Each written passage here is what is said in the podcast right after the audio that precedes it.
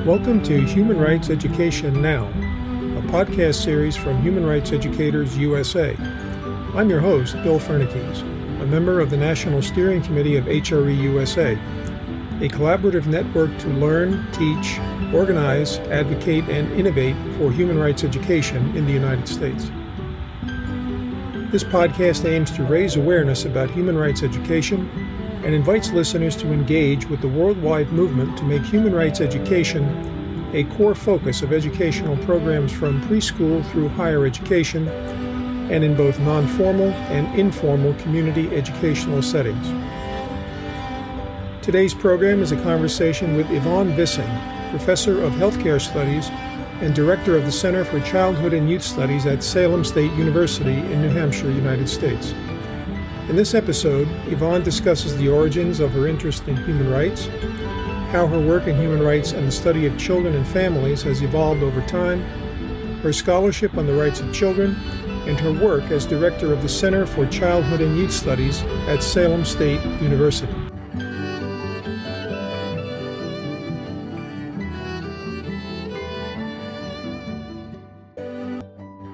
Well, how are you doing today, Yvonne? I'm well. Thank you for inviting me to speak. Well, it's a great pleasure. We're very interested in all your work on children's rights and a whole host of other topics. So let's get started.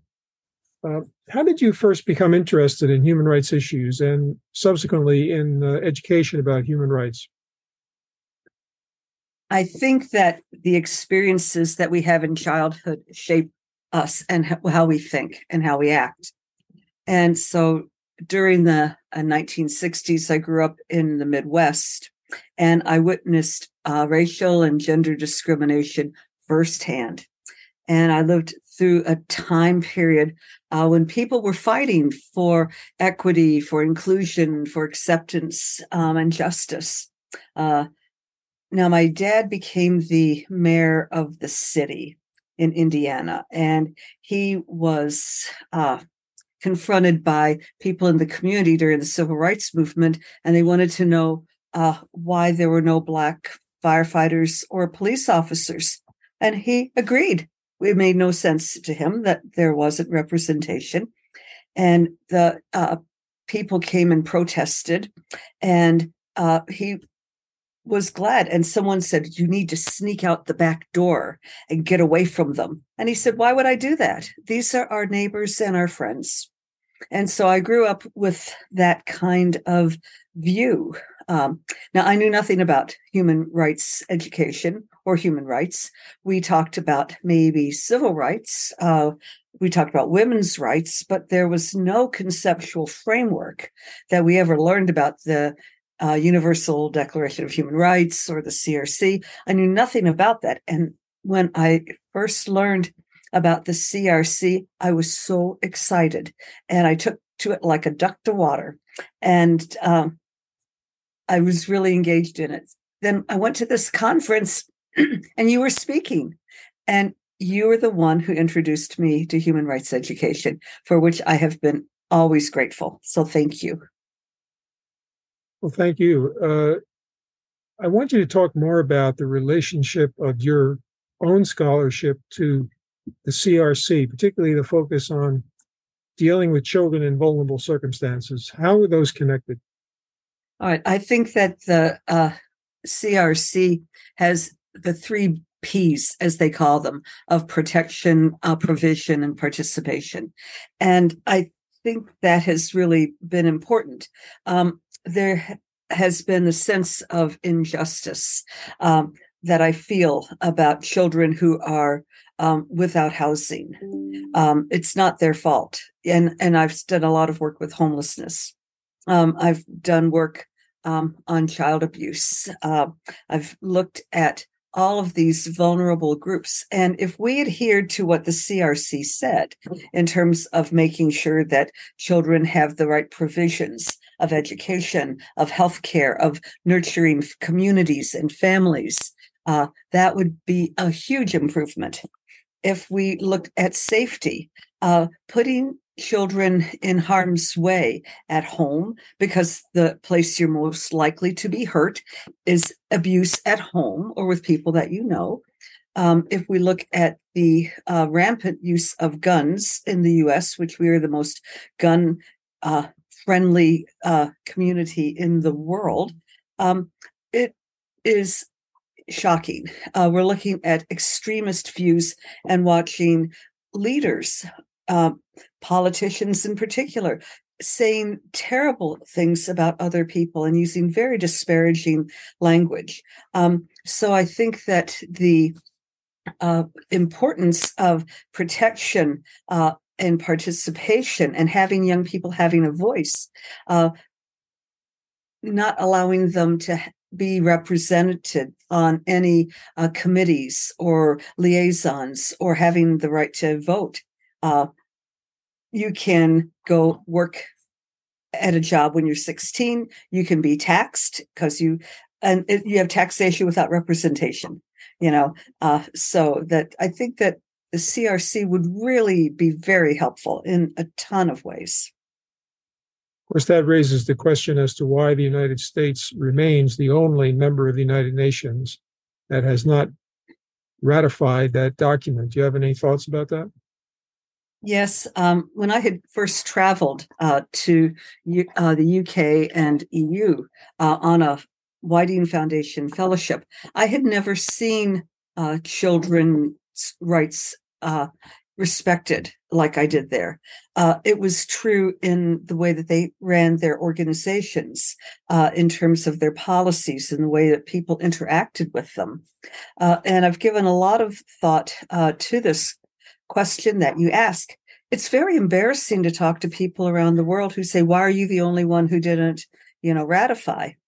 And so the standard is that we've got sovereignty and, federalism in the government structure. But I think it is because we have never really invested in children as an entity or the human rights treaties. With the University of Minnesota's Human Rights Treaty, I teach a class in human rights, and I have my students look at that. And the number of treaties that the U.S. has ratified compared to many of the other countries is very small. It's something like 17 out of like 77 or something. And so we are not talking about human rights as a country. We're talking about privilege. All right. And I have my right. And I think there's a misappropriation between privilege and rights and a misunderstanding. I'll talk to my students and say, did you have any rights as a child? And they said, well, yeah, I couldn't wait till I had the right to drive a car. No, you don't have a right to drive a car. You have an opportunity, to show that you are competent to do this. But just because you turn 16, it doesn't mean that you have a right to do this. And so I think people have a misunderstanding of what is a right and what is a privilege. Well, you raise an interesting issue about the idea of the United States being unique, this sort of American exceptionalism argument that separates us around, but at the same time, or separates us apart. But at the same time, I would also argue there's been a failure of leadership at the executive level. When Bill Clinton's administration actually received the document, Madeleine Albright signed it, but it has never been sent to the Senate for ratification. So what's interesting to me is that under subsequent presidents, whether it was George W. Bush or Barack Obama, Donald Trump or Joe Biden, there's been no action from the executive to move that treaty for consideration. And I would argue that's a failure, but we'll see what happens in the future. I want to turn now to something else, though, that goes back to your own experience, and that is you've had work in clinical experiences, too. And how do those connect to human rights education? Yes, I thought I was going to start out and be a counselor. And I went to college thinking that I would be a psychologist. And I ended up becoming a sociologist because it became pretty clear to me over the course of my career that the way that we think or feel is really a product of our social environment. It's the way we've been socialized. It's our community resources. It's the climate. It's the context. And so I have tried in my past to eradicate child abuse. I have had a postdoc at the National Institute of Mental Health. I have a degree in substance abuse. I have become one of the nation's experts in homeless children. And, you know, Bill, I have not been solving child abuse, mental illness, substance abuse, or homelessness. All right. And it occurred to me that that's the wrong focus. It's social policy. We really need to be developing at a national level the investments in the community. If you invest in the community and especially in children, I think that you would end up having a much stronger society, and we would not be suffering from a lot of the problems that we're suffering now if we had. Take that a little further and talk about like a specific issue, whether it's substance abuse or homelessness. What would that look like? What would such an investment look like? All right, let's take homelessness for a minute, because I have two books out on that. And the UDHR, the CRC, both indicate that people have a right to have safe housing. Having a safe place, stable to live, enables you to be healthy. You know, you can get to sleep because you're safe. You have a place to keep your food, so it's refrigerated. You can cook because you have a stove. You can stay clean because you have a bathroom, that you have a sense of community, that you can get to know your neighbors. All of that would be great. But what's happened is that the government has decided to use a HUD definition of the housing and urban development that looks at a very narrow definition of what constitutes homelessness. And they in particular look at adults, single adults, people with substance abuse problems or people with mental illness. They have not until recently considered families as one of their most fundable units. And you say, why? And so it's much easier to treat an individual than it is a family unit. It's much less costly, right? You need fewer resources. If you are able to prove that you are successful, then you will be able to show the public that you invested their taxpayer money well. Now, the Department of Education, on the other hand, has defined homelessness in a very different way. And they have looked at children and have used a much broader definition, you know, of unaccompanied, the couch surfers, the people who are in their cars, and that the HUD people use a point in time count once a year in the winter, and all of the communities will go out and measure people. Well, they will measure people at the shelter because that's an easy place to find people. Are they measuring people who are doubled up with other families? No. Are they measuring those that are hiding? No. If you have a child, you're probably not sleeping on the street in the dead of winter, right? You're somewhere else where your children are safe. They don't count them. And so when I've had my first research project, I'm in New Hampshire, and I was asked by the Department of Education to go research homeless families. And they told me to go to 5 different schools to do my data collection. And I went to one school, and the response I got was, we don't have any. And I thought, well, why did the Department of Education send me to you? Because they picked you. And what was happening is that they didn't count them because they didn't see them, and they couldn't see them because they were using the wrong definition. Now, in Seattle, for example, they're using a different model in this one community. And that so right now, if you have a lot of homeless people and there's inadequate housing because it's inaccessible, it's unavailable, it's unaffordable, then where are you supposed to go? All right, so people have ended up being on the street, and they have developed these tent communities, and the cities don't like them, and the business people in particular don't like them because they are unsightly, and so they end up having the police come and simply destroy everything that's there. You know, they wrap up their tents, their possessions, they throw them in dumpsters, and so then they have nothing. All right, now, who's going to pay for that? I mean, that's a problem for the cities then, because they end up having to pay for it anyway. What they're doing out in Washington is that they are taking the police officers and they are community workers, and that they get to know each person individually, and they live there and they get to know them, and that they see that, you know, Joe Smith needs to have housing and transportation. They can see that Mary needs daycare because she has three children and the daycare is unaffordable, and so she can't work. They find that so-and-so's got domestic violence, and it goes on.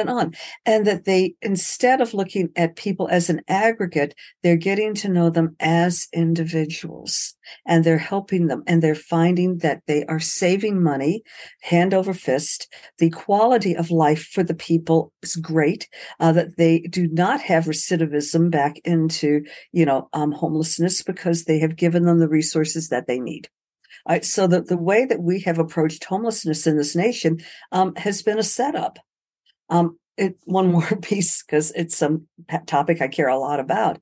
I think that when a community decides we're going to build a shelter, it is a very sad comment. It means that you do not invest in your community so that everybody is taken care of, right? That there are some people who are going to be expendable and that you can shove them to the street. So for everybody who's had a hard time coming up, making their mortgage payment, anybody and everybody could be homeless given the right set of situations that are just beyond their ability to control. So it's interesting how you're talking about this, because this is not the conversation that's in the mass media. No. This is not the conversation on the nightly news. And I think it leads us to the idea of how you would educate, not only in the formal public schooling system or K-12 system, but how do you educate the general public about the problem of homelessness and the potential for changing it? So would you suggest a couple of strategies for making what you just told me more widely known?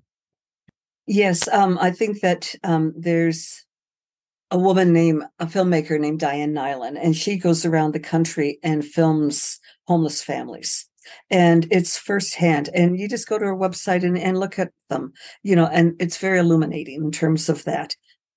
People are now not reading, you know, that they want the quick soundbite, you know, and that they're not looking at data. You know, just tell me in 3 seconds what I need to know. And it's important to look at the data, and people are not putting the data up, that they have shifted on what's popular for the media to cover. I think that I'm going around this fall. I've been asked to do a bunch of presentations in my state at the public libraries about homelessness. And I will go and meet with people directly and talk to them about it, and try to change it. We've put forth a grant. I don't know if we're going to get it or not, where we're going to see if we get it, to hire some of the young homeless individuals and train them as participatory action researchers, or PAR, you know, and pay them and train them to go out and collect data, and then go to they've got a council of mayors in the state that look at homelessness. So we're going to have them talk to them. And I think that I'm just trying to use a different research strategy to try to gain some humanity around it. So part of your job, you see, is to humanize the understanding of what homelessness is. So let's shift over now to your center at Salem State University. What is the work that your center does, and how does it connect to human rights education? I started a center for children and youth, and I'm in the midst of trying to start a new center for human rights education. And I have been given a little bit of release time, like one class, you know, to do it. And basically, no budget, no staff, no facility. And I just do what I do because I care. All right. And I do workshops and I do trainings. I do conferences. I used to have a conference before COVID, and the facility would only hold 200 people or so. After COVID, I mean, we couldn't put 200 people in a room together because they might die. So we started doing virtually. I've had 1,000 people come, you know, and it's been great. And it is much, I don't charge anything for any of these events. We've created a children's human rights learning library that anybody can access. Just let me know. I'll send you the link. All you got to do is sign up for it. And we have hundreds of resources on it that are free, just waiting to be used by educators or individuals. I created a human rights class that the students, it's an optional class, and it's always full, and the students love it. And they say, why isn't this a required class? I never knew about rights. I never got taught about it anywhere before. And my feeling is that no matter what profession you're going into, whether you're a police officer, a social worker, a biologist, you need to know about human rights, your own and other people's, so that you will be appropriate and professional. So I'm doing a lot of that kind of integration, you know, and I think that people are amazed and happy, you know, and feeling empowered instead of defeated or victimized. It's like, this is something I can use. So I think we're doing a little intelligence. Yeah. Do you find that you have support from other members of the faculty at the university? Yes. I think I'm at a cusp now, because if we can start this Center for Human Rights Education, I have great hope. I'm working with the new director for the Teaching Excellence Center. The provost has been supportive. The dean has been supportive. I think that they see in this particular time of history that it's really important that we are attentive to human rights education. So, for instance, I've got the HRE USA, I think, is going to sign on to be sign a memorandum of agreement and be a formal partner. I think that we can have people apply to be interns, that we can use graduate students to help, that we can do service learning, that HRE USA has a ton of resources that the people can access.